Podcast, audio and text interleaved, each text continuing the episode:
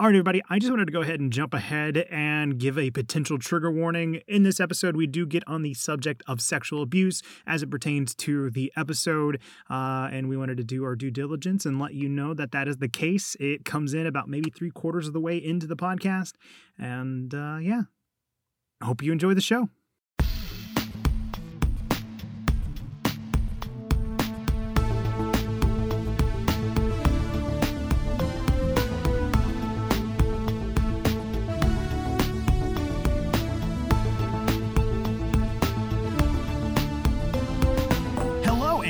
Back to another episode of MCU Need to Know, a podcast dedicated to the Marvel Cinematic Universe and everything you need to know. I'm Trey. I'm Jude. How are you doing, Trey? I'm all right. Uh, been a bit of a long week, but uh, I'm happy to be here and discussing some more Daredevil. How about you? Yeah, same same here. It's been a long week. Uh, summer school started this week. Um, It's interesting. I have a little bit more leeway because it's the e-learning online. Um, in terms of what I do. Uh, uh, it's been a long week. Uh, but but at the but at the same time, um, you know, I I'm liking the opportunity to try to get creative with it. So, Mhm. uh, but it's just it's that's just cool. exhausting. Oh yeah, I feel that man. It's it's uh we're flirting with the 90 degree weather here where I'm at, and being in lawn service that just makes the days go by so much longer. Well, I, I tell you what, I do. I've been keeping track of the photos you've been posting in the Discord. Um, Oh, yeah? yeah. Like they're- you're they're looking good, looking good. Thank you. Yeah. I actually I'm gonna have to send you one uh, via text because I couldn't send it in our public Discord because it was too identifying location wise. But I took one I was really happy of Uh-huh. Oh, today. nice. Send it to me. Send it to me. I call I call it "Get Back to Work" Trey. Well, uh, you know, go check out the Discord. Go check out some really cool photos. Thank you. But anyway, uh, if you don't know what we're doing, we have been doing a rewatch of Daredevil. Uh, this is something we've been doing in lieu of Black Widow's release, and it's been a lot of fun. it is. It is. So today we're going to be discussing season one, episode 10, Nelson versus Murdock. We open up on Matt regaining consciousness from the last episode. He's covered in stitches and he tries to get up off the couch, but Foggy warns him not to. Uh, Foggy's clearly upset and they begin to have a disagreement about how much Matt has been keeping from Foggy. I was gonna say this is probably the shortest open we've had before opening credits. I would say so, yeah. And, and it almost felt like abrupt the way that it ended. Yeah, which I I think it fits the mood. You know, I mean, my note: Matt awakes, he's beaten, Foggy's there, he's pissed. Um, it as I watched this episode, and I'll think this through as we talk this out. I kept trying to imagine myself as Foggy and as Matt, and going through that. Um, and yeah, I mean, there's a lot of places where I feel like Matt, um, not Matt, Foggy was justifiably angry. Mhm. So I it, it totally makes sense now to me why they kept alluding to Matt's vision all last episode now. hmm I I ki- like I understand where the disagreement's coming from, but I feel like there was a piece missing to this argument. Like I wasn't 100% sold on this disagreement between them two.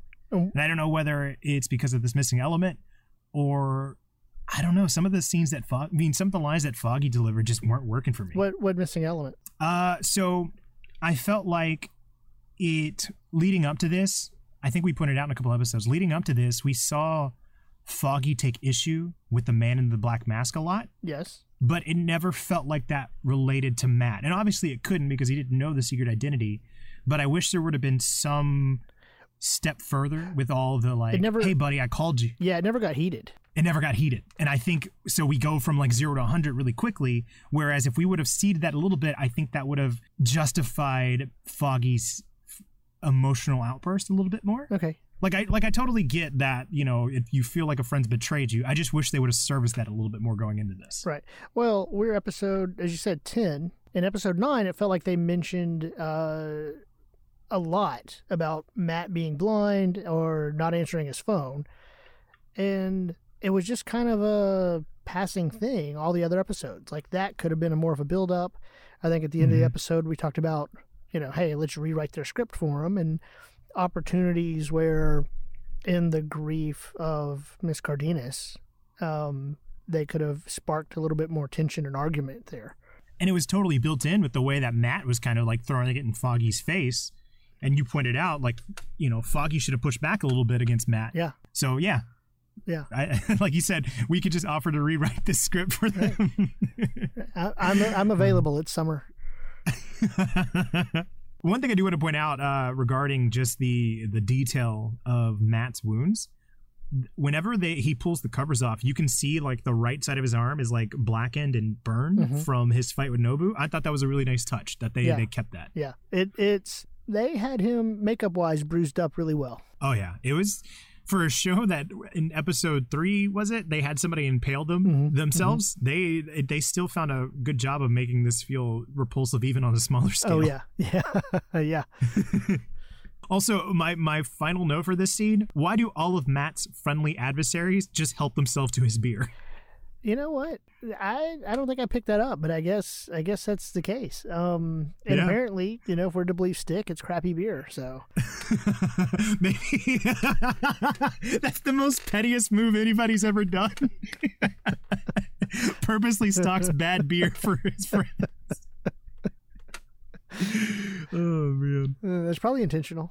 After the opening credits, uh, we get our flash, our first flashback of this episode, where Matt walks into the dorm room and meets Foggy for the first time. So again, uh, you know, I, I mentioned a lot how they brought attention to the fact that Matt couldn't see in the previous episode, and they they did a really good job of answering that callback here because there's a scene where Foggy and Matt are meeting for the first time, and Matt reaches his hand out to go for a handshake, and Foggy doesn't miss a beat. Now, if you remember in last episode, there was a similar situation where Matt went to go shake Ben's hand, and Ben was kind of like uncomfortable and didn't Mhm. immediately clasp the hand. Mhm. I love that little detail because Matt specifically says something to the line of like, you know, usually people are dancing around me like I'm made of glass. You know, I appreciate that, you know, you're a lot more open with me.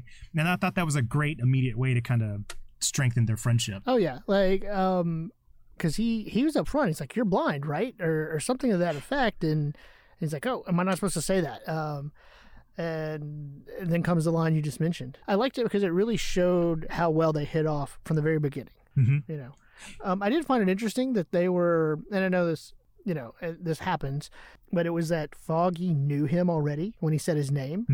You know, Yeah. Uh, oh, you're that kid. You know, I mean, they do. I mean, you know, I talked about not being 100% sold on the argument in the present. Everything that I did like about this episode definitely stems from them establishing how good of friends they were back in college. Mhm.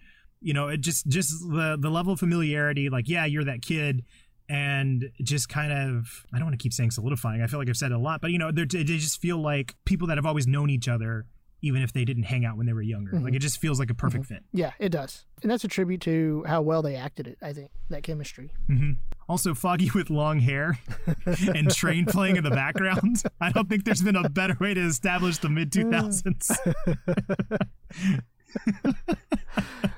I didn't I don't I I I liked the long hair. I didn't catch that train was in the background. Yeah, I, I believe it was Drops of Jupiter. it was the song playing. Hey, I liked it. I liked that song. I, yeah. Yeah. I, I can't remember the last time I listened to it, but I remember enjoying it. I'll own up to that. After the flashback, uh, we do jump back to the present where Foggy continues questioning Matt's ability to see. Uh, Foggy obviously feels betrayed by Matt and accuses him of lying all these years. Um, and then it gets to the point where Foggy questions whether or not Matt did all the things the black, the man in the black mask was accused of. Yeah, I liked they did a um basically they did an action cut. Foggy gets up from that last scene and they cut back to Foggy sitting in um, on a chair in Matt's uh, apartment and gets up. And then you kind of Mhm. match that action. I like the way they did that. Most most of their flashbacks throughout the whole season has had a really good way, whether it be audio or action, to get us in and out, and I really enjoyed that. Yeah, that's something that I I didn't pay attention to at first, but after you've been tracking them in previous episodes, like I've grown to appreciate the way they do it because it's it's not just like all right, now we're in a flashback and here's the important information. They they find creative ways to tie them in together. Yes, they did. They did. They did tie them in together really well. Um, now, I, I'm just curious. I felt like, I don't know, maybe it's me. Foggy wanted a yes or no answer to a really what a complicated question. You know, because because clearly we come back and Matt has told him he's like, yeah, yeah, I get it, world on fire, uh, but can you see yes or no? And Matt's like, in a manner of speaking, and Foggy's not having it. I don't know. I I feel maybe because the show's Daredevil and we're following him all the way through, um, and so we know how this works. But I'm just like, Foggy, you're asking a question, or, or you want a simple answer to a really complicated question. I, and I think that goes back to what I was saying is the missing element. I think if they would have kind of planted these seeds a little bit more, then it would have been a little bit more easier to understand. Like you said, because I mean, obviously he's heated. Nobody is ever rational in their their heated outrage. So it just would have been a better viewing experience if we would have seen those seeds planted a little bit earlier. Yeah, yeah. And and I mean, we I will give them credit to this because they have planted how I mean I know this is for everybody, but specifically for Foggy, how important trust is. Mm-hmm. Um, I, I can't remember what ex- episode it was exactly, but there was that scene where Matt was like, "We all have secrets," and Foggy's like, "I don't. Kind of wish I had some, but yeah. he's obviously yeah. this person who values that." And they do a good job of where it gets to the point where Karen calls and he has to choose to lie to her, and we see how much that affects them. Mm-hmm. So it's like we have point A, we have point C. We're just missing that middle part to get into that level of uh, outbreak. Right. Yeah. You know what? And and I even wrote that down where Foggy says she deserves to know. And mm-hmm. you know, I wrote down a question: Is it Foggy's place to tell her? And and I didn't have a good answer on that. Yeah. Because part of me wants to say actually yes, or part yeah, part of me wants to say actually yes. It is. I would understand Foggy telling. You know, um, even if it wasn't rational, even if it was a anger type of thing you know, but and, and mainly because like usually you would I would think the logical thing would be no, it's that person's secret. They're the mm-hmm. ones mm-hmm. that should be the, you know be the one to divulge it to other people. But the secret yeah. is you breaking the law and being a vigilante. And as we'll see in a later scene, that could implicate you, Foggy and Karen, even if they don't know right you know by association so i think i as much as we've been bagging on Foggy on this episode so far, uh, in the second scene in, third scene in, um, it's uh, it, I'm I'm kind of on Foggy's side on this uh, on this one. Mm-hmm. Now, what I do find interesting here is here you already mentioned it, but here I think is where they truly are paying off what that set up from episode nine, right? Because because he says, um, "Is that what you do? Do you just hit ignore?" And Matt says, "No."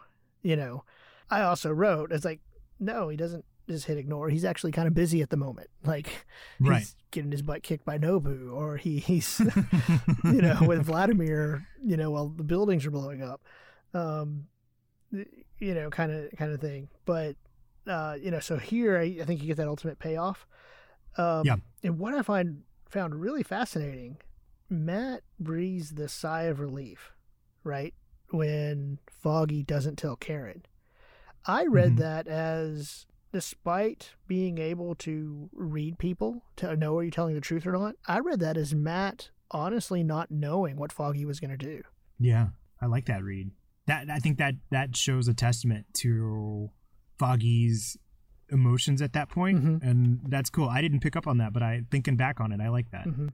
Yeah, and the only other thing I honestly had was just where when Foggy asked, "Hey, did you kill that cop?" did you blow up those buildings? And as Matt's ask is answering and saying, Hey, do you even have to ask that? And he says, Yeah, I think I do. And then he says, You know, it was Fisk. There's a stutter, but you can see like a tear rolling out of his face, out, out of his eye on Matt. Um, and I and I just liked that little moment because uh, to me it reminded me of or made me think that Matt had in the back of his mind what Fisk said would happen, right? Mm-hmm. Like everything, everybody would turn on you. Um, you know, during that scene when he talked on the with him on the walkie-talkie, and so, and I feel like Matt was kind of having also that realization there that everyone was turning on him. And to take that a step further, I mean, Fisk is only interacting with the man in the black mask. He has no idea who Matt is. So Fisk's only interpretation is that people aren't going to trust the man in the black mask. Mm-hmm. the fact that that Foggy knows now that it's Matt and he still can't trust him just goes to show how deep that level of distrust Fisk has sowed Right. across the city. Oh yeah, yeah. So in the next scene, we do get Fisk meeting with Gao on a rooftop. Uh, Fisk arrives alone, and Gao is immediately quick to comment on that fact. And then Gao begins to recount a story about a snake who mistook an elephant for prey and was betrayed by its ambition. Okay, I I two things that well, three things that stood out. One that had nothing to do with the episode, so I'll save that to, before we move on to the next scene. Um, Okay. first note was, you know, it, it was interesting the comment back that Fisk had about you know not needing a translator because I thought uh, we- we've been tracking this pretty well with Wesley, and Wesley's more than just a translator. Um, Right. So I'm, I am curious about about that, and I think Gao knows as well that Wesley's more than just a translator. Um, Mhm. But then my other note: Did Fisk really, honestly think he was the elephant of that story? Seriously? hmm. I mean, come on. you know, and uh, who knows? Uh, maybe I don't know. The way it was played, I, it, it was like he was honestly asking. You know, but I'm like, Mhm. we've seen Fisk be intelligent enough that you shouldn't have to ask ask that. Right. Maybe it goes to show because this. I, I feel like this whole scene is about how much each one of them places points, I guess, and their respect for each other. Mhm. And I believe Gao is now under the impression that Fisk has lost respect for her, even though he kind of insists on the contrary. Right, And so I don't think Fisk has picked up on the fact that he's losing Gao at this moment as well. right. Well, and clearly we get from here, and it kind of answers some of your questions from episode nine, where Gao, you know, knows that Fisk manipulated Nobu uh, to Mhm. try to get Nobu taken out. You know, I, I like that you bring that up because we've seen before where Fisk makes a comment about like I, I can't lie to that woman. It's impossible. You know, she always picks up on it. Yeah. And and we we pointed out that scene the first time it happened as a way of like, okay, Fisk clearly values this friendship. And as you were saying, where he tried to play almost dumb and being like, I didn't send Nobu. Nobu, I told Nobu to send a warrior, and he chose to go himself. And Gao says, you know, you knew he was a prideful man that he would go anyway. It shows the level of respect Fisk has lost to not tell her Mhm, the truth mhm. anymore. And and then subconsciously or consciously, he even tells her, "You have something those others didn't, which is my respect." Yeah, yeah. And Gao, um, really, I think cuts straight to the point with him. I love that exchange between them where she said, "Man cannot be both savior and oppressor. One has to be sacrificed for the other. Choose and choose Mhm. wisely."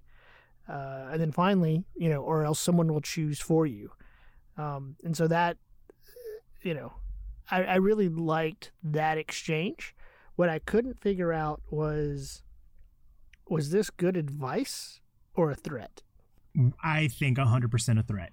Maybe Fisk doesn't pick up on it as a threat, but I 100% a threat. She ends with that line, something along the lines of, um, "How long before your ambition turns on me?" Mm-hmm. And so it's almost like a preemptive, like, Mhm. "Get your stuff in order, or or I will do it for you." Well, yeah. Well, I mean, and this isn't the first time we've seen them interact. When she showed up, you know, she had that flex. She showed up at his house to reveal, Mhm. "Hey, you've gotten sloppy." Um, and there, I read that scene as kind of a friendly courtesy advice, and and that's why it was like, is she threatening him here? I mean, I I realize, I guess as we get through this episode, but you know, but at the same time, in the moment, I'm like, okay, was this a threat or was this advice? So I I have a question specifically for you uh, because I, I kind of I've watched this episode three times and I was trying to see if there was anything I can glean from it, and it could totally be nothing. But it's one of those things that like you're making conscious decisions to frame a shot. Right. Do you think there was any significance to the frog in the fountain? Because it, it was just it felt purposely centered in between them, and I just didn't know if there was something that I was missing. Other the only thing I could come up with when I thought about that uh-huh. was that it was showing them divided. Like there's they're sitting Yeah. next to each other with a clear like on the same level kind of thing, but they're clearly not together anymore. Yeah. That you know, there's something dividing them. That's the only way I could take to read that that shot. Um, Mhm. other than just saying it's a nice location and a good place for that. uh, it, you know, I mean, like like visually, you want to you want to kind of make it okay. They think they're on the same page and still respecting each other, but there's a clear thing between them. Okay. Yeah, I just wanted to make sure there wasn't anything specific that I was missing. Yeah, that's that's the only way I could think to take it. Um, Mhm. Now, I want to mention the off episode thing. Every I, and both times I watched this, for some reason, the skyline shot and then that shot leading up to that, I just kept thinking of the Spider-Man PS4 game. And like, and like, I, I know that building. I've I've jumped off that building. that that's a testament to how well uh, they did in that game. That it just it it felt like you could go to those places in in the actual game. Yeah. Oh, Which- I'm almost convinced the water tower Uh-huh. across when you look out of Fisk's apartment is the roof. I think that's the rooftop where you go to get to Doc Ock's thing or something. Now you're making me want to replay Spider-Man on PlayStation 4. Like, Which- yeah, Which, as a aside, as we're recording this, they just announced Spider-Man Miles Morales for the PlayStation Yeah, 5, I- I- and it looks so good. yeah. I texted you a link to it, but yeah, Yeah, I can't wait. Another thing that I think is important to note in this scene is, and again, I I, I don't know for certain, but I believe Nobu because Gao makes a, re- a reference to Nobu's clan and how they're kind of like waiting now. hmm Uh, I Mhm. believe that's something that gets explored in later seasons. I love that we saw, you know, Matt go up against Nobu, and he was clearly outmatched. And honestly, the only reason he got out of that situation was just pure dumb luck with the sparks and the gasoline right.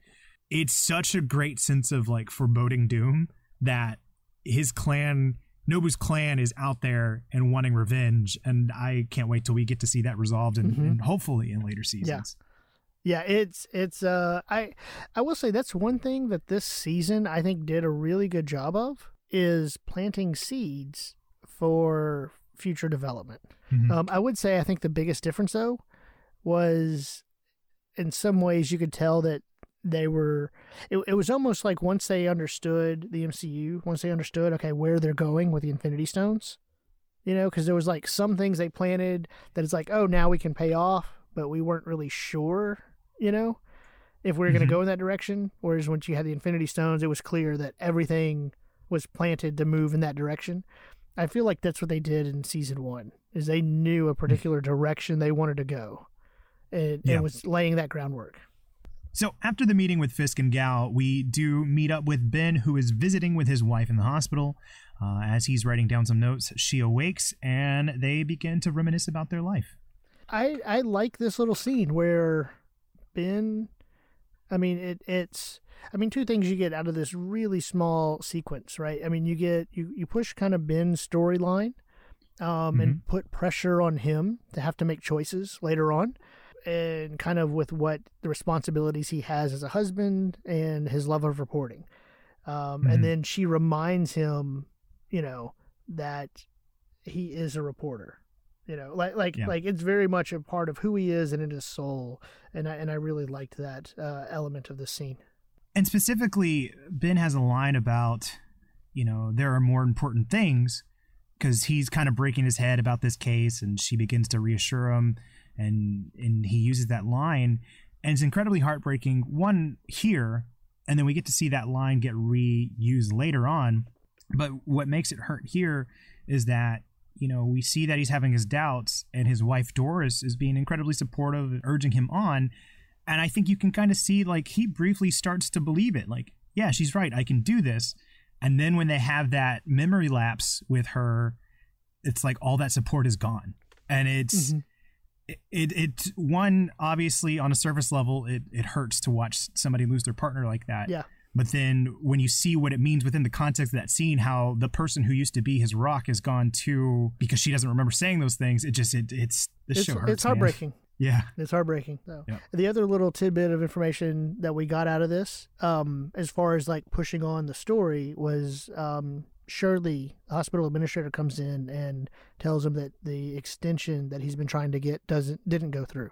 And you know, um, another thing I, I noted, kind of playing off that, is that uh, so much of the show has kind of been this the idealist versus the realist debate, hmm hmm and we get we get a small slice of it here because, like I said, for a brief moment, things are going to be okay with Ben, And he even mentions to Doris that the doctor thinks she's getting better, but the reality is obviously no, she isn't because of the memory lapse. And then the reality also is that their extension's gone. He loses both the belief in something bigger and hopeful and a chance for his wife to recover. And it's just Well, what's interesting is you also get the sense that because of her condition, um, this isn't the Mhm. first time that she's had that memory lapse while having those conversations. Yeah. But when she, uh, you know, woke up, you know, and said, "Hey, gorgeous," um, his reaction, it was, it, it didn't feel like his first reaction didn't feel like a kind of, "Oh, we've done this before." Like it was a genuine Yeah. reaction and conversation. It, it, it was almost like he forgot what was going on, you know. Um, and then having the Mhm. rug pulled out from under him, like when that happened, was was uh, you know, heartbreaking. especially because if you think about the first time that we learn about his wife and, and being in critical care as he i believe as he's leaving the the hospital one of the nurses pulls him aside and say like hey she was up today she asked about you Yeah. and like he immediately rushes Yeah. to go see her and she's still asleep Mm-hmm. so like you said i i think this is something it's not a conversation he hasn't had before Mhm. but it's a rarity and i think that's like you said what makes it hard Right. and and it, again, we we say it testament to Marvel's restraint. The fact that they waited so because we knew she was in urgent care, but we never knew exactly why. And the fact that they hadn't told us until the moment we see her lose that memory, that that Yeah. just Yeah. sent it even more home. Right. After that scene with Ben and Doris, we do return back to Foggy and Matt. Foggy is opening up Matt's storage where Matt keeps his suit, and he starts to question where he got it all. I what I liked about this was how Foggy believed Matt when he's kind of telling him and filling in details of how he got trained. Um, but at the same time, there was this hint of skepticism of like, you know, this sounds ridiculous, right? it harkens back to the way a lot of the MCU proper movies handle like like for example, well this one actually doesn't count because that's legal issues, but like nobody ever calls Scarlet Witch Scarlet Witch or they they refrain from using their superhero names Mm-hmm. because outside of the comics context that kind of just feels unnatural Right. and it's fun that they get to play with that here with Yeah. with Foggy throwing back all of Matt's explanations. Yeah, yeah. This is the scene where Foggy had the realization that Matt knew every time throughout their entire relationship if Foggy was not telling the truth, right? And man, I to me, two things. Eh, To be on Foggy's side of it, that has to be shocking, Yeah. right? But on the other side of it, you mentioned that Foggy really seemed to pride himself on telling the truth Mhm. and in the sense of honesty. So it was almost like I don't know how many times that you were lying to Matt throughout your relationship to such a degree that wasn't like in a playful way. and I'm glad you brought that up because the way they kind of cue that up, I thought that was going to lead us into a flashback where we see Foggy lie and it be something of importance, but that doesn't really happen. No, that would have been a really good thing to do. Yeah, and so and that's that's what I'm I feel like I'm getting at when I say they're missing the middle element of this fight is like they have they have the pieces there. There was just that one little thing to tie it all together that I think that would have made it a little bit more of a believable argument. Right. Because you're like you said, Foggy is right. Like if I found out my best friend was lying to me and putting himself in danger, I would clearly be upset. I just don't see why I would be upset like it was a personal thing. Right. Well, and here's and here's the and I'm just gonna read right here. It's like Foggy realizes Matt always knew Foggy's lying. I'm okay with that. Actually, that With, with with Matt playing along this whole time. yeah, You know, because to me, and just to continue my thought, I was like, he's in college, and I'm thinking Matt just wants someone to treat him as normal. He even said so in the 1st Mhm. meeting. You know, yeah, and so, and then there's another slight detail that I get. Like in this situation, it's not the moment. Like if Matt brings this up, and he actually brings it up, I think in a later scene. But this and this isn't the moment. I mean, Matt brings this up now. He's being an ass, um, and it's when Foggy was on the phone and he said, "Oh, did you hear all that?" And he said, "No, I have to concentrate."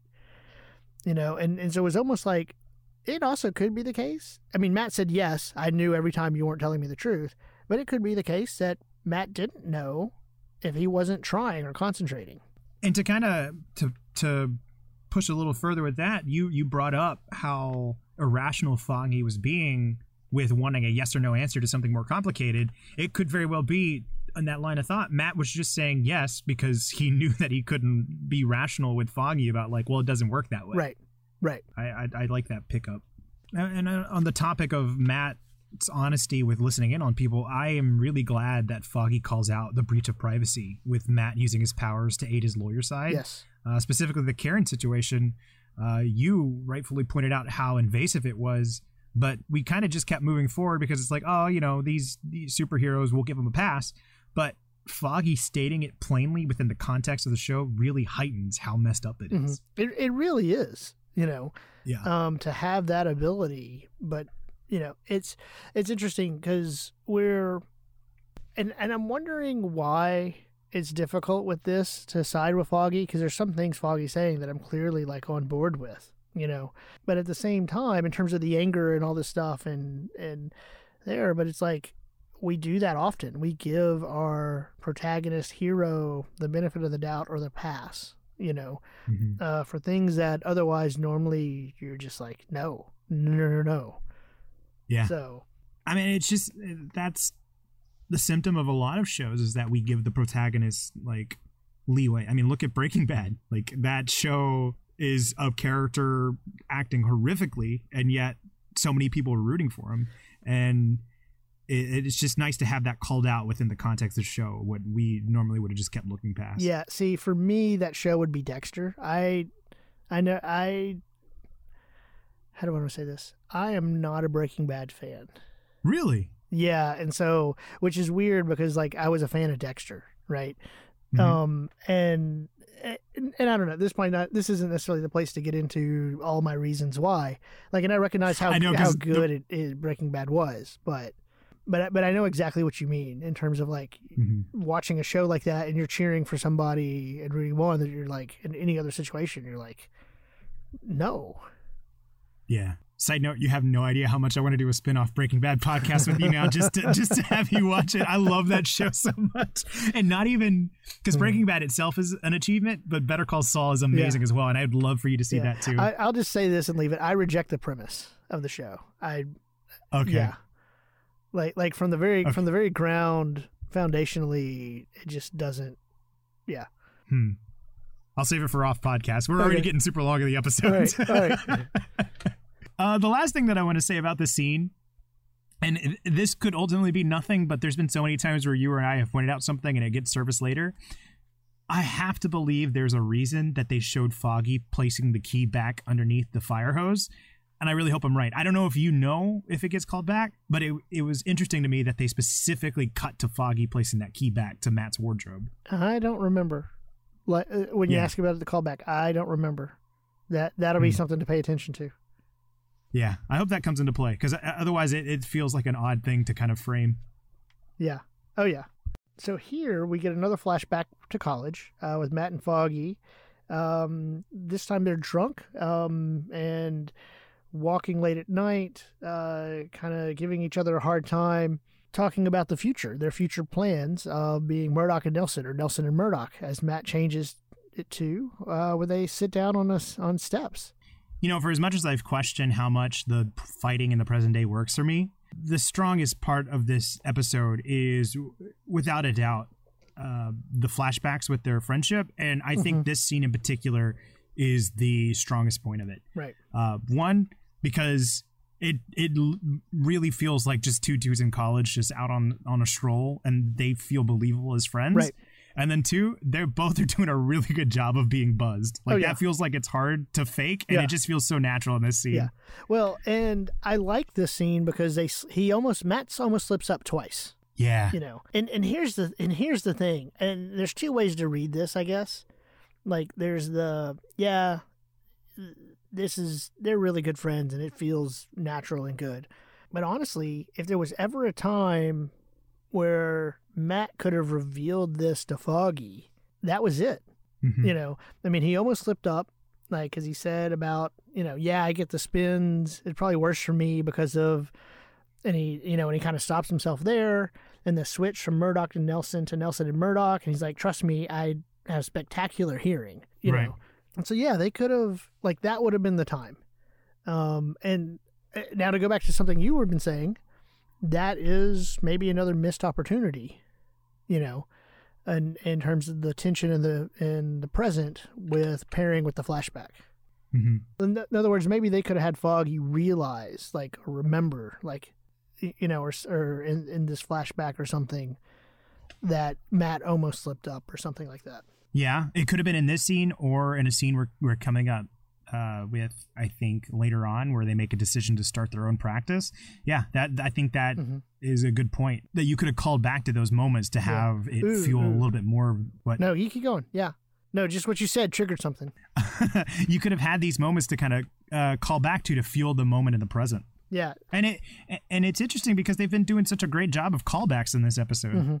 Yeah, and and just what you said made me triggered something of like, yeah, you're right.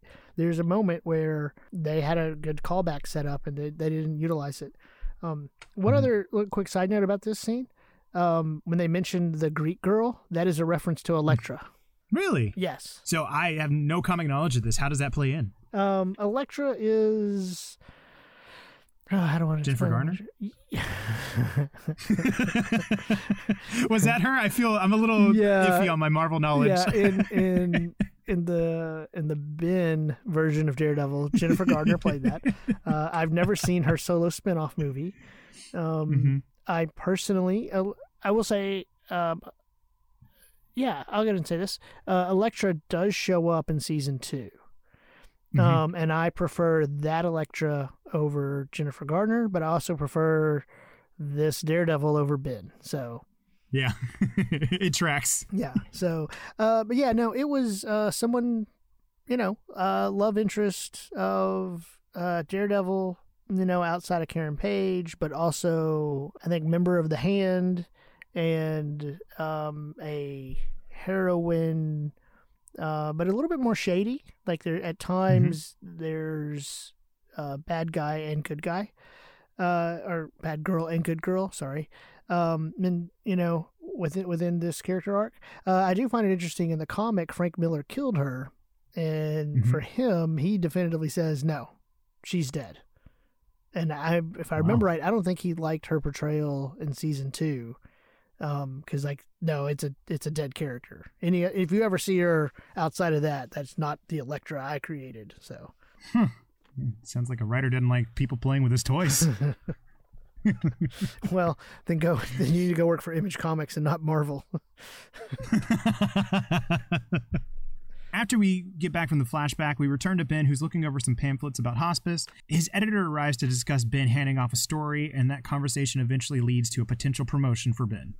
Yeah, I, I'll just say I I have done a complete 180 on my feelings for Ben's editor. When we first got introduced to him, I I was not a fan of him whatsoever, but I really am liking him. Um, he just felt so antagonistic at first, but I think he's genuinely just trying to help do what's best for his friend, even if even if it comes across as like you know a good ribbing between friends.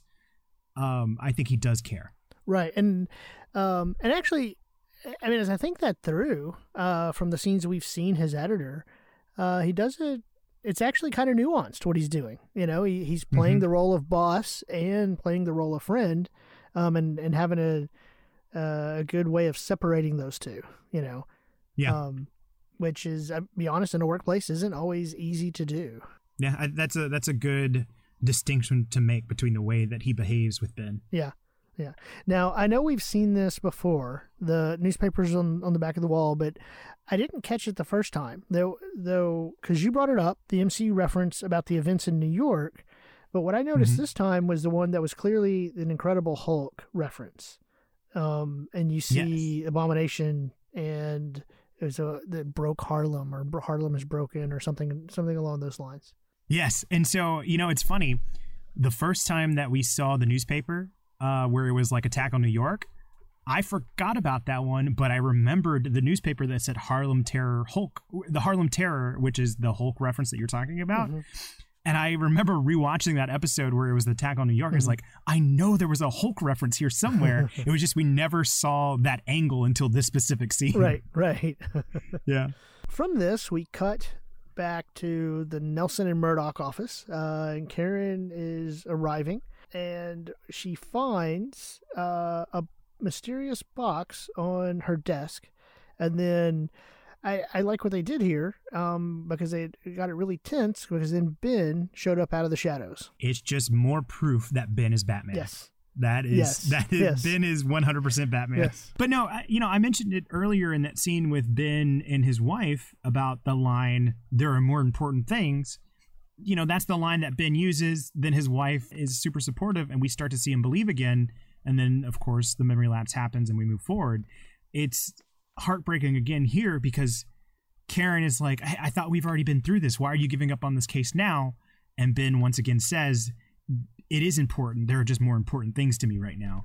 And it, it, you see how much that loss of his wife has taken effect on him. Right. And I think here he says he's taking a leave of absence. He doesn't say he's taking the new position. Um, you know, and he mentions uh, that he just he can't afford it. Um, you know, and I, I'm gonna just be upfront. This scene starts a slow slide for me on Karen, because Karen Yeah. convinces Ben, uh, "Hey, let's go check out another nursing home to go." You know, um, when when Ben when Ben clearly, you know, for me, Ben clearly wanted out. Like there was no uh, kind of back and forth on Ben. He's like, "Here, this is your stuff. You've earned it. There's more important things for me."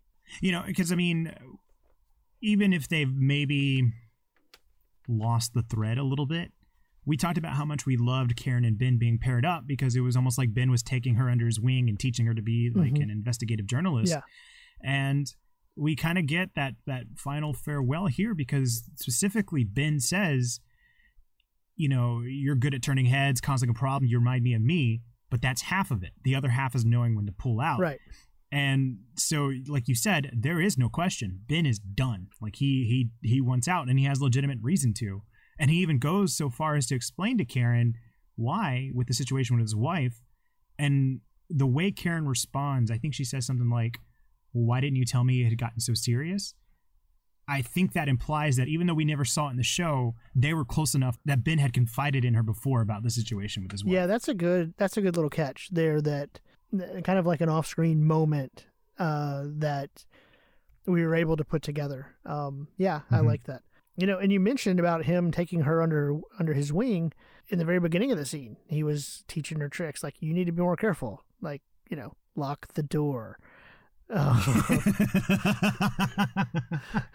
you know, and then she's like, "I am, It really- I am careful," and you know, pulls out mace, and it's like, "No, no, lock the door." it really feels like a disservice to Karen's character. I I think we were both excited once Foggy and Karen were getting stuff to do, and then we talked about how it felt like they kind of misconstrued their storylines together. Yeah. And then here they have just taken away all effectiveness of Karen being Yeah. the the smart investigative journalist. Well, yeah, because it's because it's not about at this point at the office. It's not about necessarily your safety. It's all the paperwork you have, all the research, all the mm-hmm. you know, uh, yeah, Yeah. So after that scene where Karen convinces Ben to take a little drive to a nursing home Karen found upstate, uh, we get to Fisk's apartments where he, Leland, and Wesley are getting ready for a formal event. Uh, Leland is clearly upset about Nobu's death, but Fisk insists that Leland speaks to Gao to smooth things over. yeah. Um, the biggest note I have here, well, I have two notes. The biggest note that's relevant to the episode is where Leland said, "Gao's right, you've changed," because to me there was this implication that like, well, go back to think when like when Wesley's like, "Yeah, we've been talking behind your back" to the Russians. It was Uh-huh. almost kind of that moment of like, eh, you want me to go talk to Gao, but Gao's also like already been talking to me. Yeah. You know, that's that's the way I took that comment.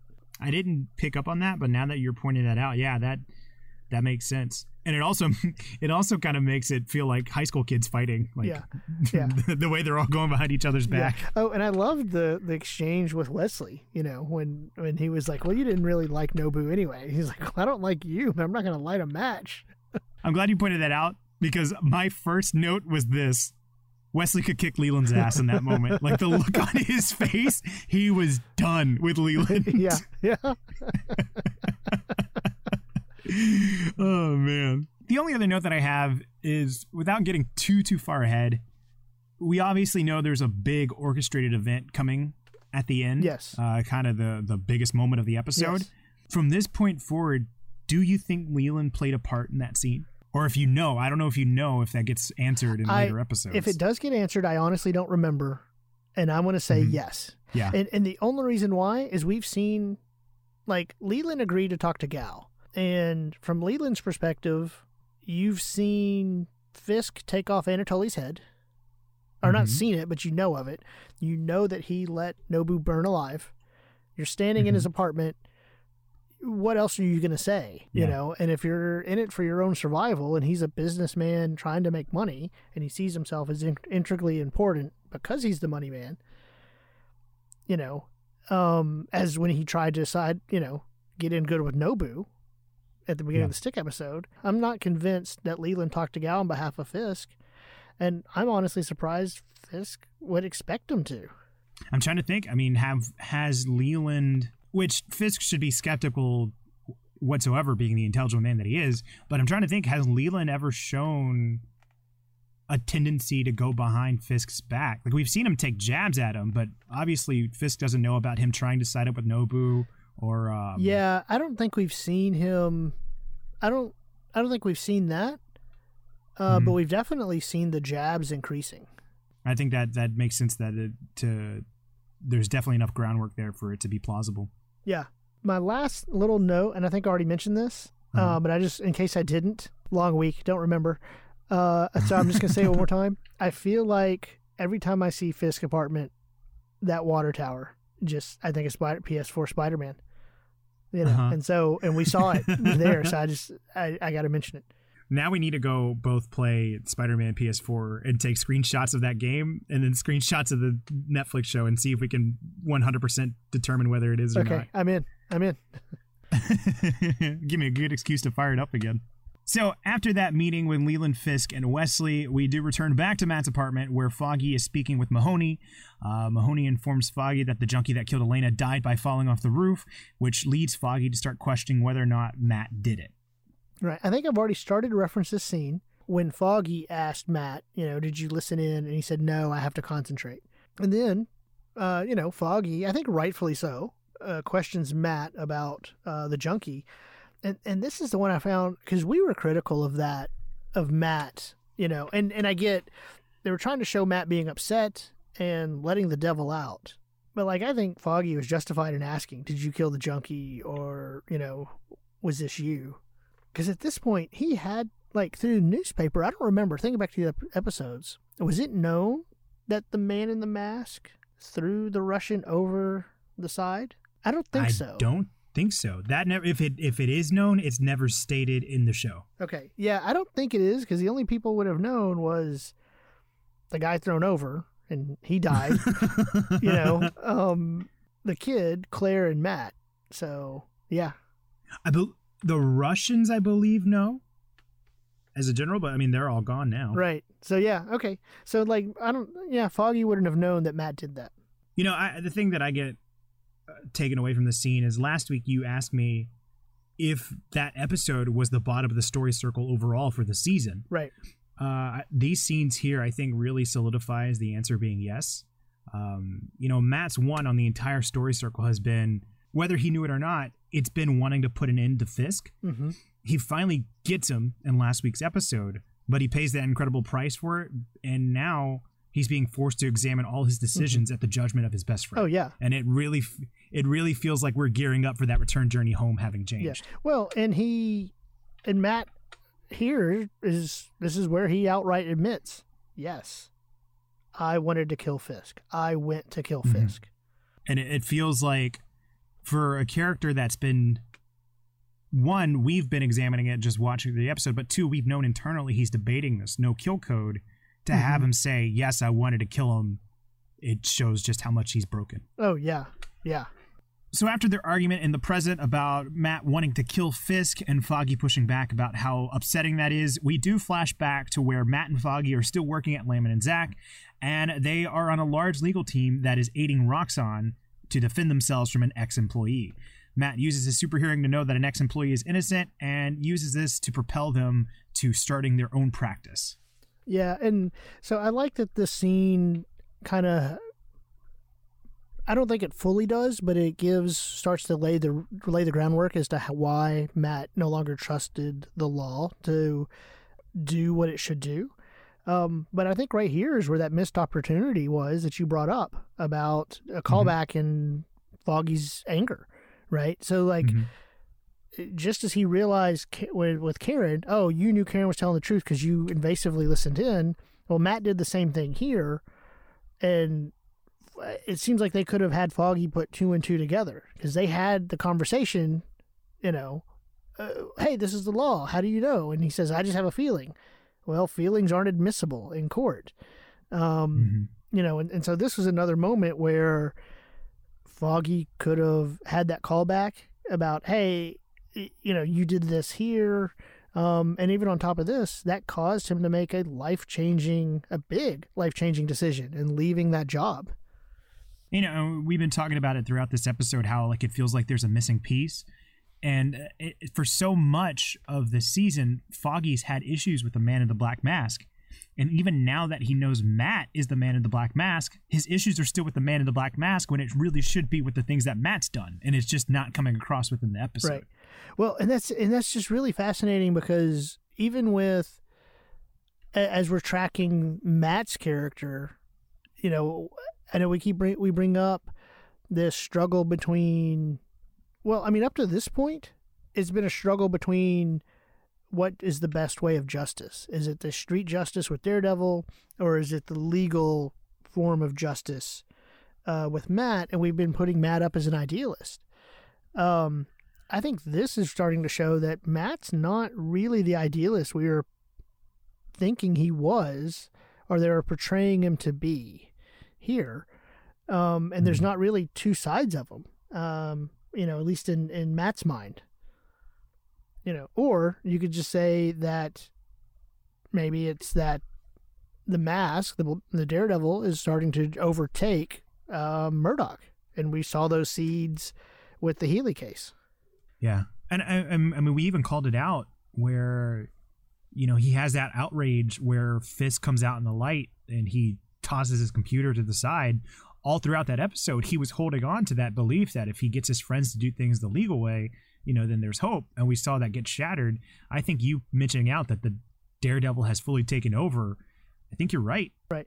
Well, and I think on top of that, I mean, you have this comment. We come back after the fist bump to Matt's um, apartment, and Foggy's staring out the window and he says, Say what you're going to say. And he's like, I don't have to say anything. And Matt's like, No, your breathing changes when you want to say something. And in that moment, it was no longer Matt, right? Like, like it was, I've had enough of this, you know, say what you're going to say kind of kind of moment to kind of echo that idea like the devil has won. After the continued argument between Foggy and Matt, we do return back to Karen and Ben, who are driving upstate.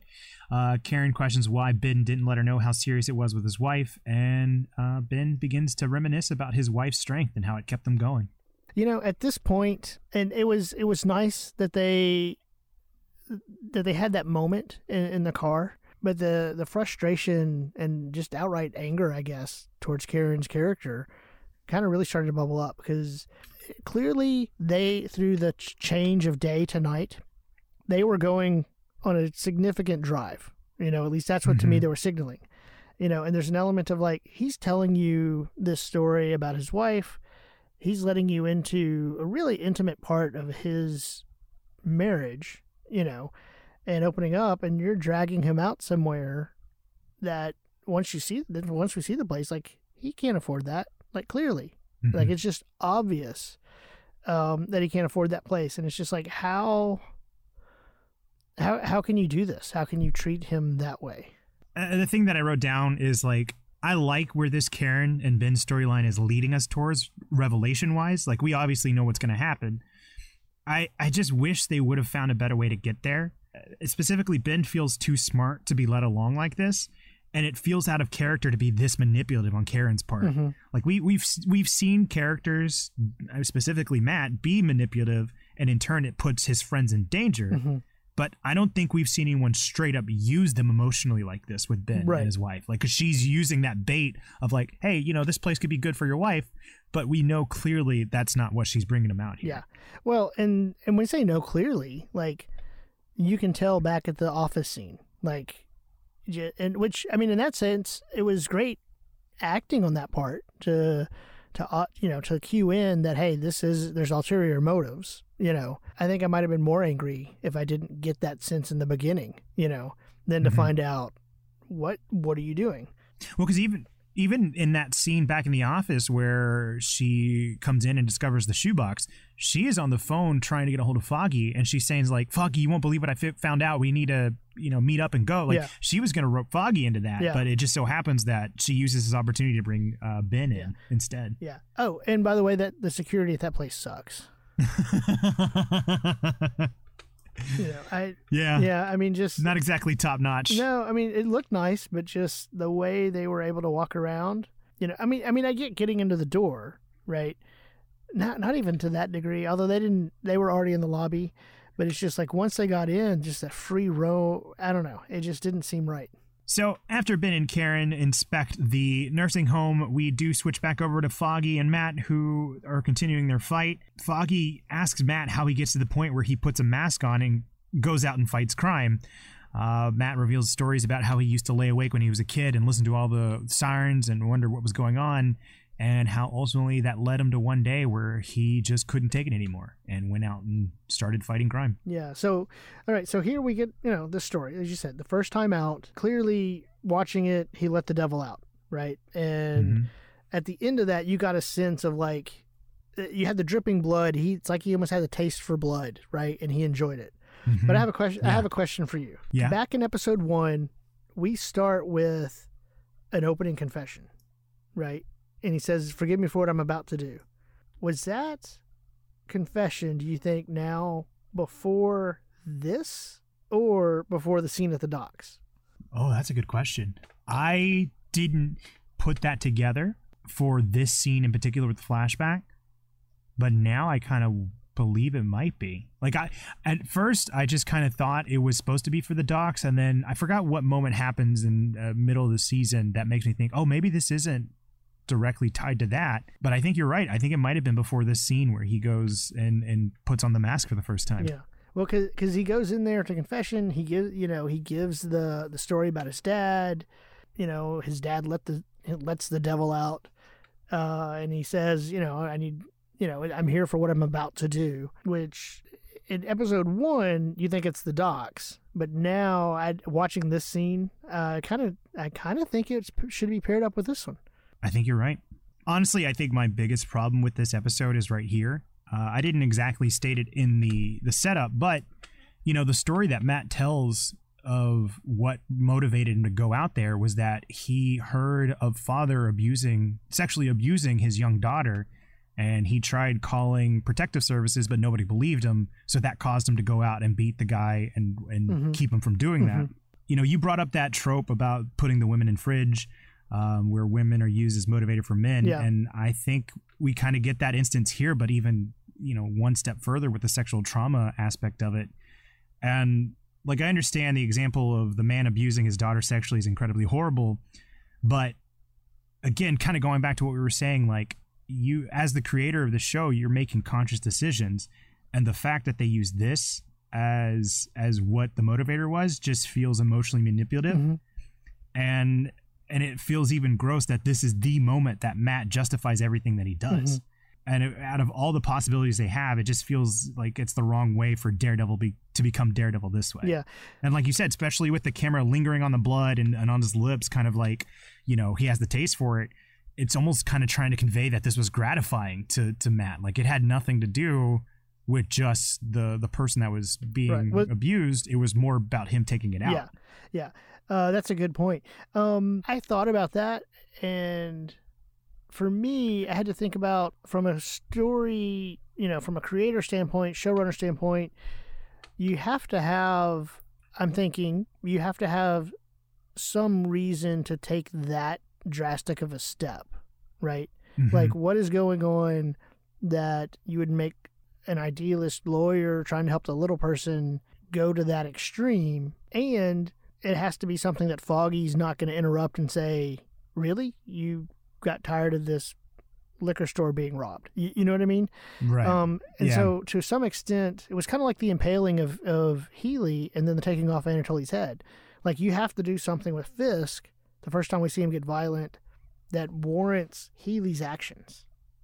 you know and so that that was kind of where i was where my head was when i was thinking about that watching it was you know there has to be something i agree when you're saying the emotionally manipulative but it's like I, I couldn't think of another scenario under which foggy and the audience would be like oh yeah i'd beat Yeah. that person too. You, you know what i mean? And that, that's what makes it hard is because like i said yeah i mean who wouldn't be motivated to like defend somebody? But i guess where this scene gets it wrong is that it doesn't feel and, and how could you because this is just a, a, a small story in a larger season that's not even discussing that but like it's more about how i guess cathartic it is to matt mm-hmm. and especially Mhm. when they have that line about like i've never slept better right yeah and so it just it, yeah. it, it just feels kind of gross to take something super traumatizing like Uh-huh. that and then just use it in this scenario. Like I get what you're saying No, about yeah. needing something to be be the thing that causes Matt to become Daredevil. I just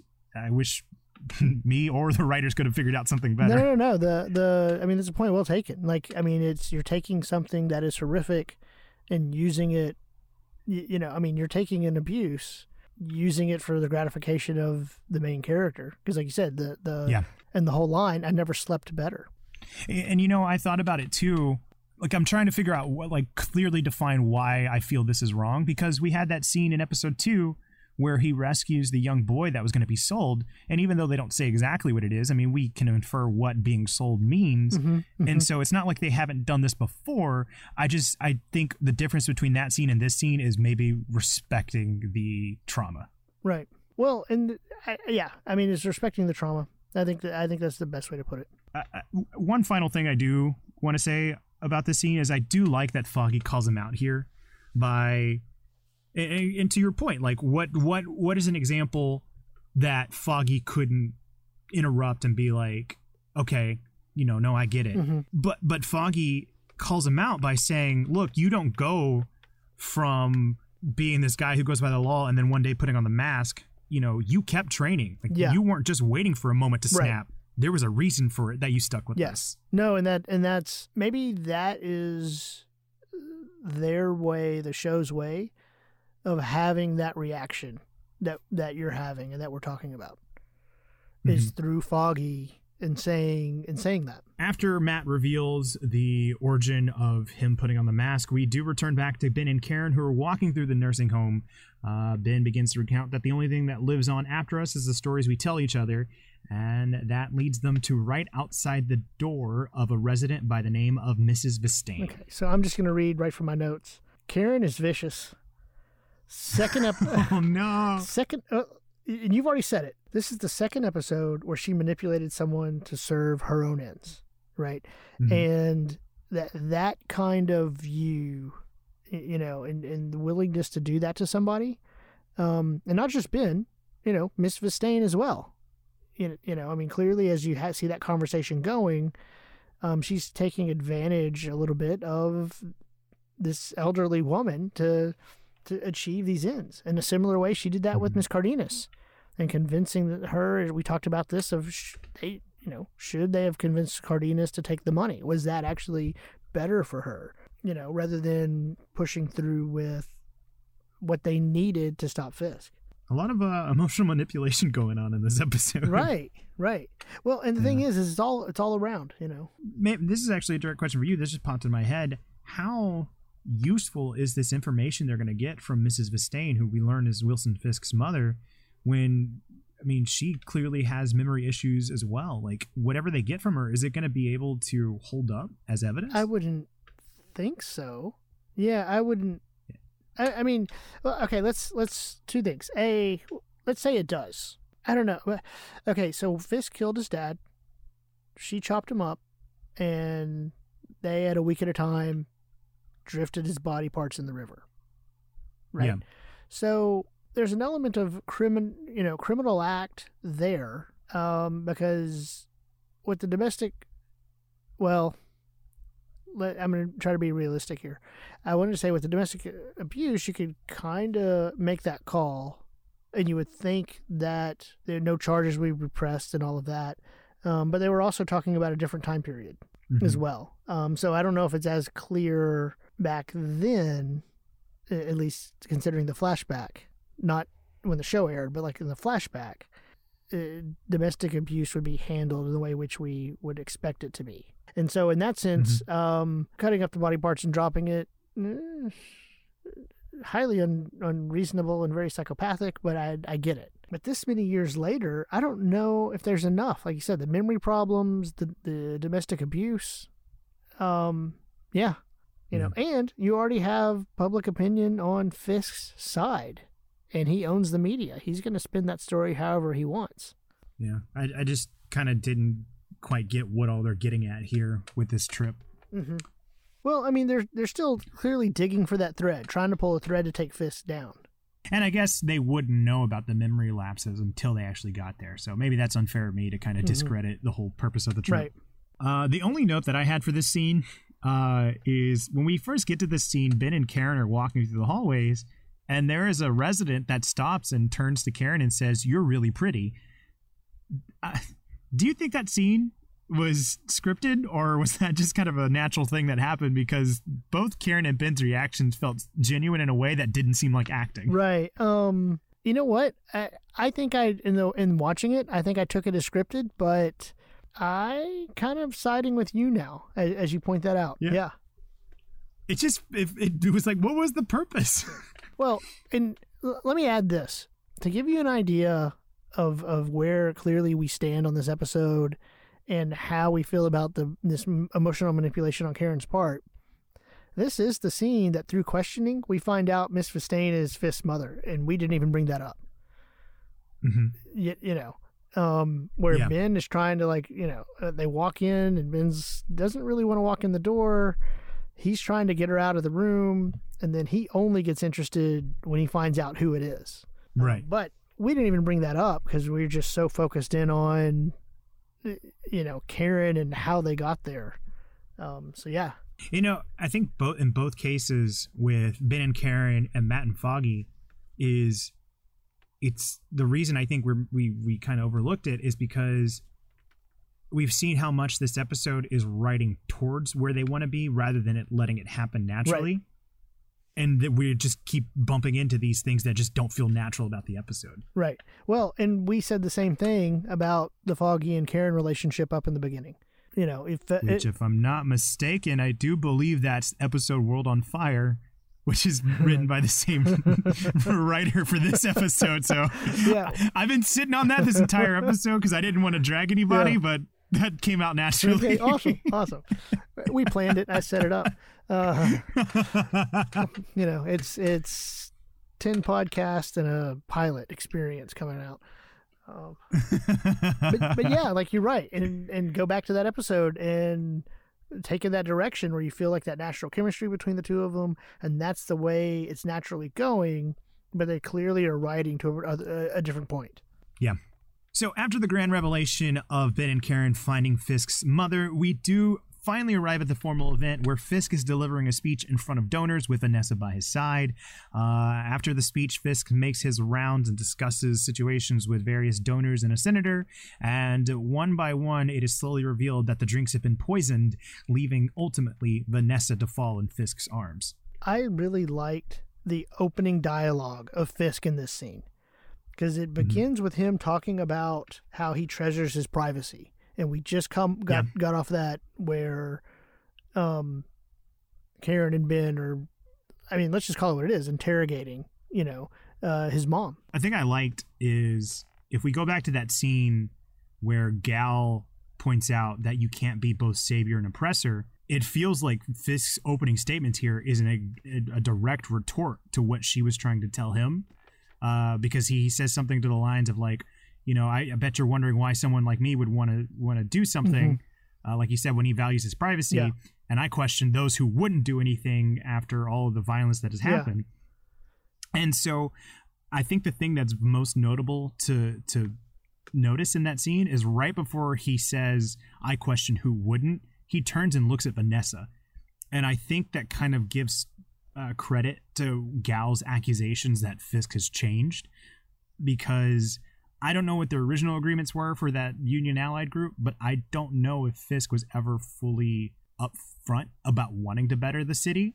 Mm-hmm. And I think that's where Gao was upset that he was putting himself in the public light and she is is blaming Vanessa for that. Yeah. Well, you know what? So I just I, I I like that they they had Fisk look at her before making that. Yeah, you know what I find? I, I'm glad you picked that up. What I what I find interesting is, I couldn't.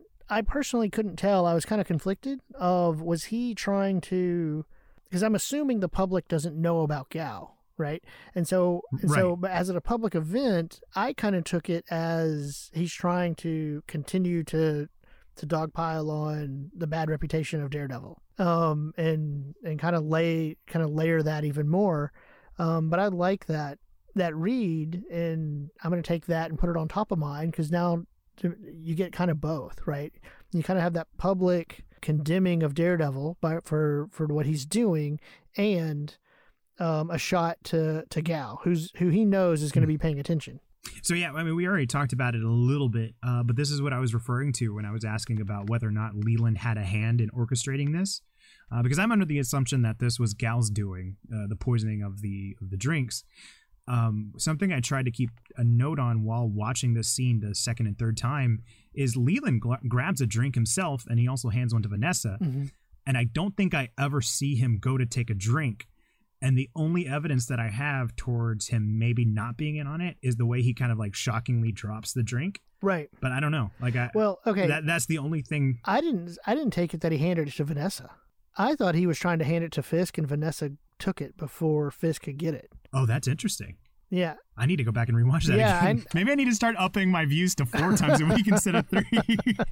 yeah. No, I, that's how I took that. Like, like Uh-huh. he was trying to get it to Fisk, and well, because I mean, because the way that Gao throws that line, like you must choose or somebody will choose for you, it felt like her choosing for him was getting Vanessa out of the picture. right. Yeah, I I'll need to check that out again just to see. and it, I mean, it's just one of those like it's obviously written. You know, it, it's going to be made one way or the other because you're casting a wide net by poisoning everybody. So I guess there's no way they could have known who specifically would have been poisoned. That's true. Well, but the thing is, if you I mean, get into Madame Gao's head here for a second, I mean, if you just try to poison one person, then it's clearly you have a pretty good idea who it is. You, you know what I mean? Or at least Fisk would. So, so yeah, like it, it makes sense, and you have a better chance of just getting who you want by poisoning everybody.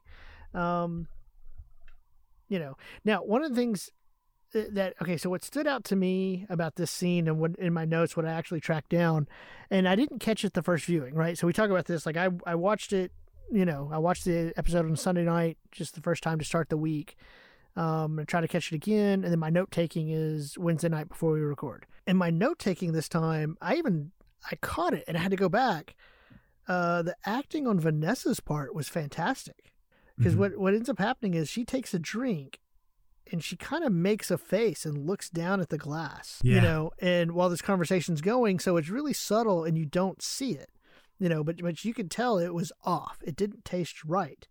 But the conversation's still going and you're you know mainly focused on fisk and the conversation but all the body language of vanessa later you can tell she was beginning to to not feel well you know because she kind of brushed her hair out of her face, but the way she did it was more of a I'm getting hot. Like it just it just all the body language was fantastic. But when we don't see her with the first fall, we see somebody else with the fall, right? Like you hear it, Yeah. they they go away to that person, then you come back and see Vanessa, which was really well done.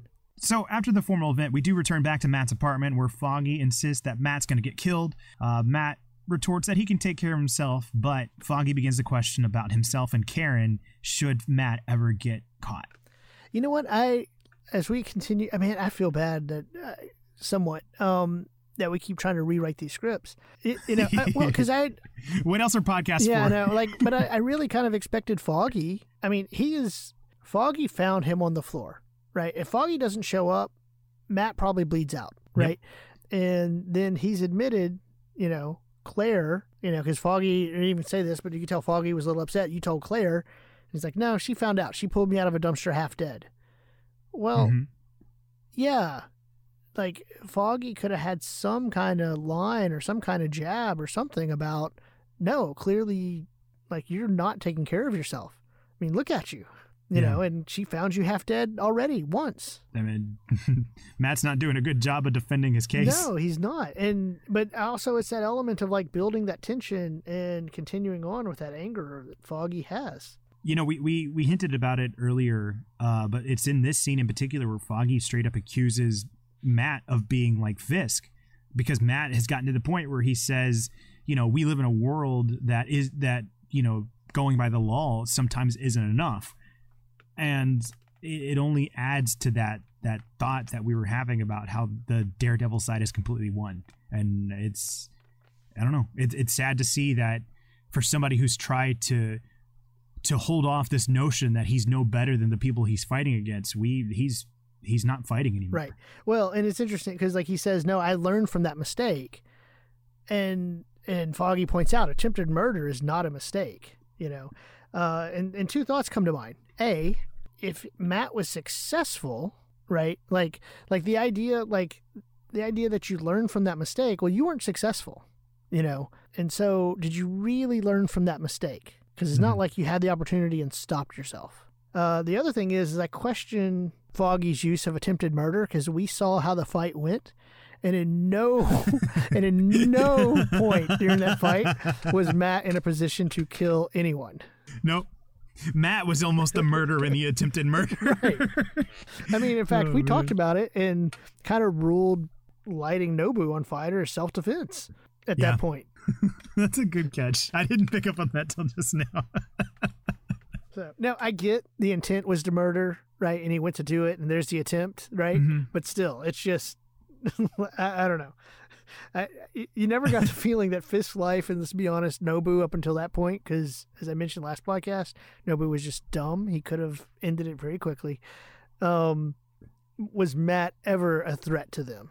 Eventually, the argument gets to the point where Foggy straight up leaves Matt, and even though Matt pleads, uh, Foggy is gone, which leads us to another flashback where Foggy and Matt are drinking at Josie's bar.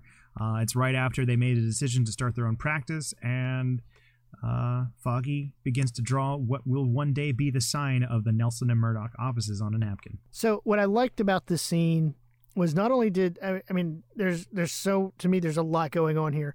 Uh, I liked how when they clinked glasses, you know, the the napkin got ruined, and then we Mhm. then we see Foggy packing a box and throwing away the sign, you know. Yeah. Um, and so you have like it was almost like this foreshadowing th- then that this wasn't going to work, you know. Mhm. Um, also, what's interesting is, you know, at this point, when they made that, you know, they're making this joke about, hey, this is a napkin, you know. But at this point, we know, and I'm assuming Foggy knows, that Daredevil, Matt, actually did know what the sign was just by feeling it. Because, like, one of his things is he can, you know, simply put his finger and feel the ink, you know, kind of like Braille. And so, like, he, Yeah. he knew the sign you know that Foggy didn't know then, but he knows now. You know, and so that is an Yeah. instance where, yeah, Matt played along. and I mean, it almost kind of the way the the drink kind of tarnishes the sign. It it harkens back to that comment, and even though it wasn't exactly murder, it harkens back to the comment that Father Lantom had that it would be an act so dark that it poisons the community. Well, the way that the napkin kind of gets tarnished by the liquid feels like a slow poisoning, and we see we see in particular that this this reunion scene of them starting their practice comes right after that night that Matt went and took on the sexual abuser, and it's Mhm. the first time I believe where he he's openly lying to Foggy about where he got his injuries Yeah. from. Yeah. So you just see from the very start of why this was so impactful to to Foggy. I just wish it wouldn't have come at the very end of the episode. Oh yeah, yeah.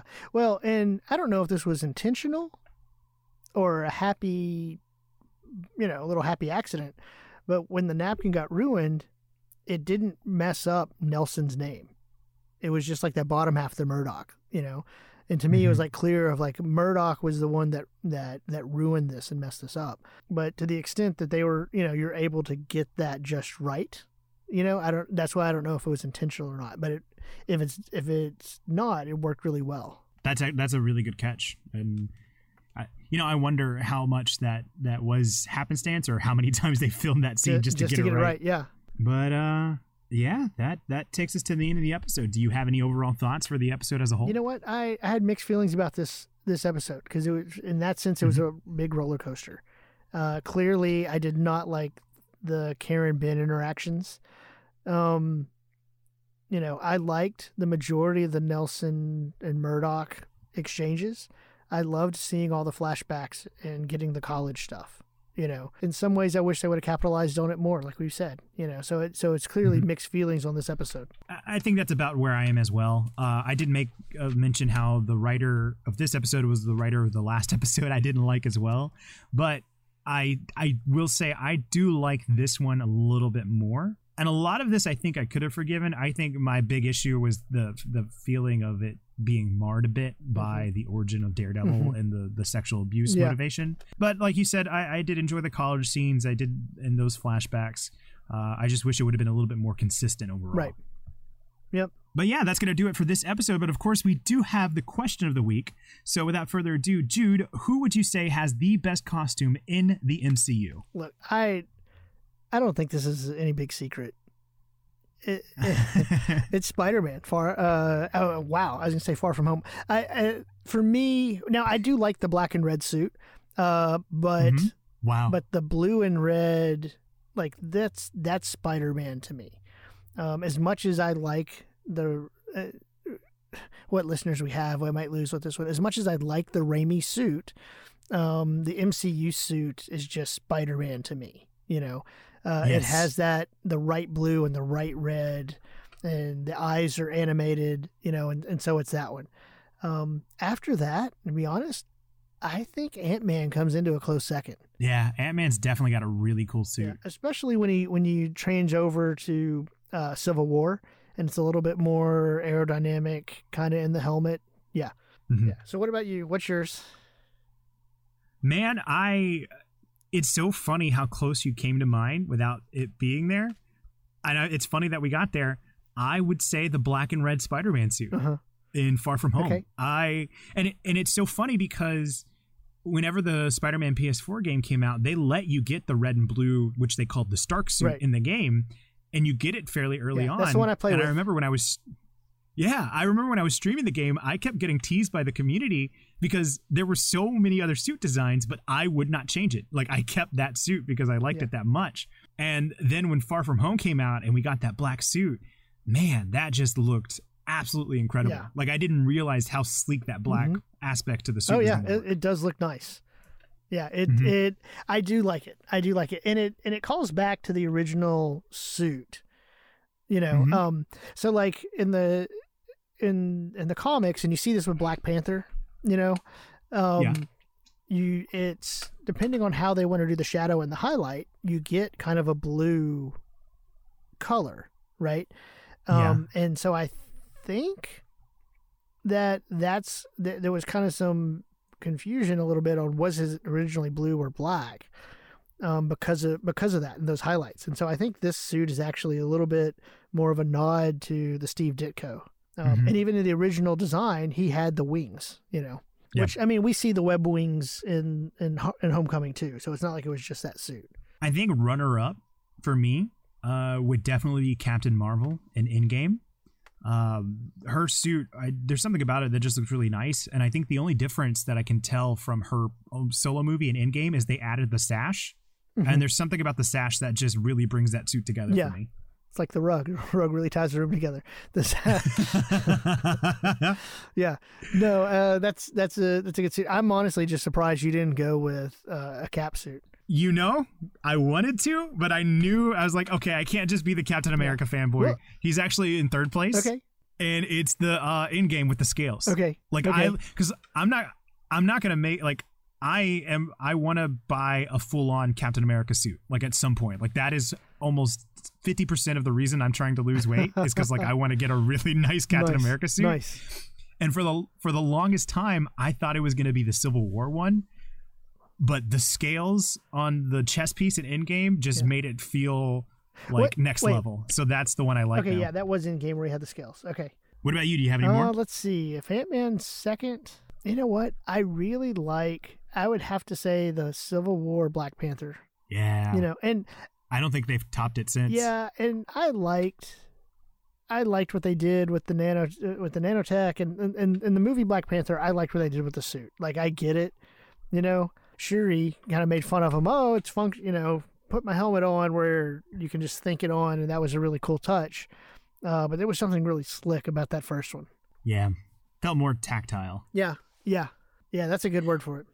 But uh, yeah, that's going to be our question of the week. So if you'd like to chime in with what you think is the best suit in MCU or overall thoughts for episode 10 of Daredevil, you can reach us at MCU Need to Know on Twitter or Instagram or email us at MCU Need to Know at gmail.com. And conversations are great with many people, so please share with a friend.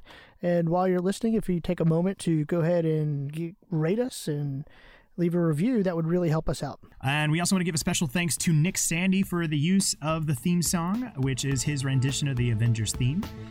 And uh, yeah, thank you so much for doing this, Jude. Yeah, thank you, Trey. All right, we'll see you all next week.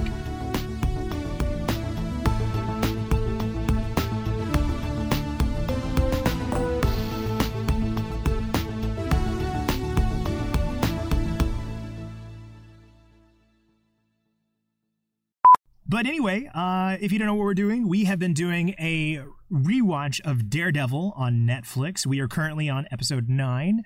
Uh, this is something we've been doing in lieu of Black Widow's release, and it's been a lot of fun. It is. It is. So, so today we're going to be discussing season one, episode nine, entitled "Speak of the Devil." That's not right. Nope. I'm looking at the wrong note. In tag. In tag. okay. See, okay. I, I yeah. accidentally misnumbered one episode, and now it's your turn. Okay.